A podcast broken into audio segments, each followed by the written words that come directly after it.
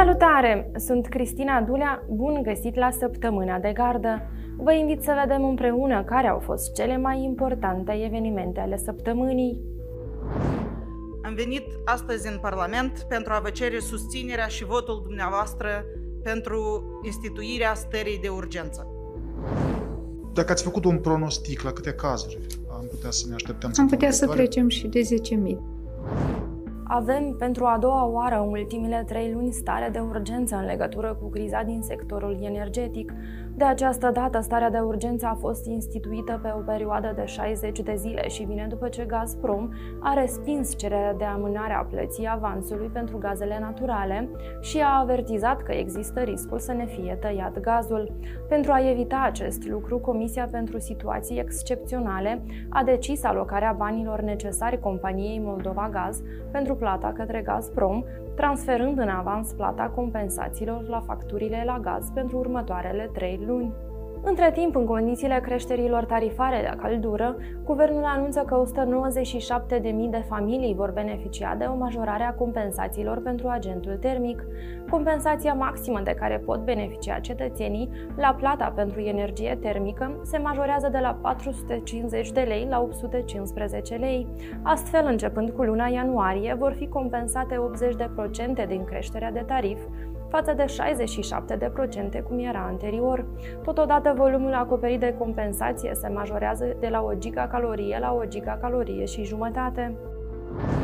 Tot în această săptămână, Serviciul de Informații și Securitate a expediat două sesizări către Procuratura Generală și Centrul Național Anticorupție. SIS solicită să fie examinate acțiunile magistratului Alexei Paniș, care a dispus repunerea lui Vladislav Clima în funcție de președinte al Curții de Apel Chișinău, dar și un eventual conflict de interese între cei doi magistrați. Procuratura Generală informează că ambele documente au fost recepționate și urmează a fi examinate. Magistratul Paniș califică sesizările drept o intimidare și neagă orice conflict de interese cu clima. În această săptămână, autoritățile de la Chișinău au anunțat că politicianul colonel Gheorghe Cafcaliuc nu mai este căutat de Interpol, însă afirmă că nu înțeleg de ce. Șeful Biroului Național Interpol, Viorel Țențiu, susține că a solicitat clarificări de la Biroul Interpol de la Lyon despre blocarea căutării internaționale a liderului Pace, fiind invocat articolul 3 al Constituției Interpol. Articolul invocat stipulează că este strict interzis organizației să întreprindă orice intervenție sau activitate cu caracter militar, politic, religios sau rasial, iar biroul de la Lyon a fost solicitat să explice în care dintre aceste categorii menționate în articolul 3 al Constituției Interpol se poziționează Cafcaliuc. Așteptăm noutăți din Franța. Nici controversatul om de afaceri refugiat la Londra, Vyacheslav Platon, nu este deocamdată căutat de Interpol. Procuratura Anticorupție a anunțat că a solicitat repetat biroului Interpol anunțarea în căutarea internațională a lui Platon, iar cererea este în proces de examinare. Ascultați Săptămâna de Gardă, un podcast al ziarului de gardă în care vorbim despre cele mai importante evenimente ale săptămânii. Jur să-mi dăruiesc toată puterea și priceperea propășirii Republicii Moldova, să respect Constituția și legile țării, să apăr democrația, drepturile și libertățile fundamentale ale omului, suveranitatea, independența, unitatea și integritatea teritorială a Moldovei. Începând cu această săptămână, Republica Moldova are un nou vicepremier pentru reintegrare. Oleg Serebrean, fost ambasador extraordinar și plenipotențiar al Republicii Moldova în Germania, a depus deja jurământul de investire în funcția de vicepremier pentru reintegrare. Serebrean va lua astfel locul lui Vladislav Kulminski după ce ultimul și-a dat demisia din motive personale. Iar Curtea Constituțională a decis Convenția de la Istanbul, ratificată de Parlamentul de la Chișinău, este constituțională. Astfel, sesizarea deputaților socialiști cu privire la pretinsa neconstituționalitate a legii de ratificare a Convenției de la Istanbul a fost respinsă pentru examinarea în fond. Avem cod roșu în legătură cu situația pandemică. Numărul zilnic de infectări este unul alarmant, iar ministra Sănătății spune că săptămâna viitoare am putea ajunge chiar și la 10.000 de cazuri de îmbolnăviri cu COVID pe zi. În acest context, copiii fac orele online, iar angajații sunt îndemnați să lucreze de la distanță sau pe ture.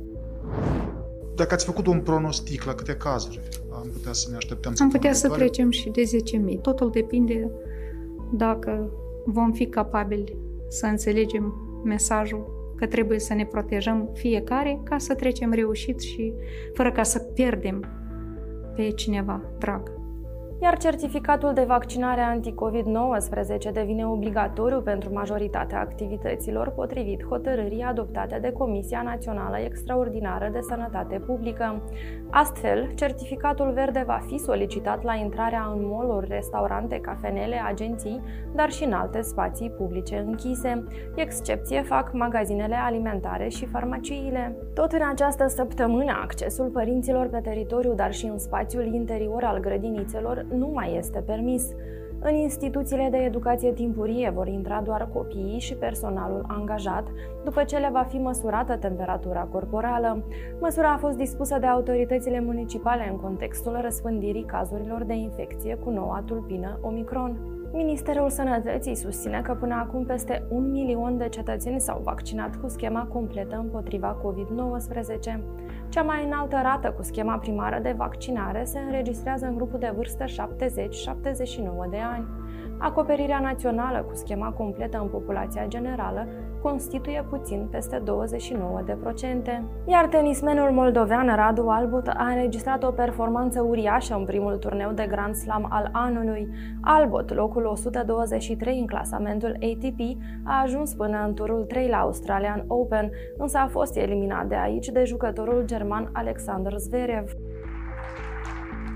Vă mai spunem că în această săptămână Roberta Metsola a fost aleasă în funcția de președinte a Parlamentului European. Metsola a fost aleasă în această funcție în ziua în care a împlinit 43 de ani. În discursul de investire, Roberta Metsola a declarat că va lucra în favoarea cetățenilor europeni și că va continua proiectele inițiate de David Sassoli, fostul președinte al Parlamentului European, care a decedat recent la vârsta de 65 de ani. Săptămâna de gardă este un produs al ziarului de gardă în format video și audio. Ne puteți asculta pe platformele de podcast și vedea pe canalul ziarului de gardă de pe YouTube. Vă mulțumim că ne-ați ascultat și vă îndemnăm să vă abonați și să ne auzim și data viitoare. Sunt Cristina Dulea, toate bune!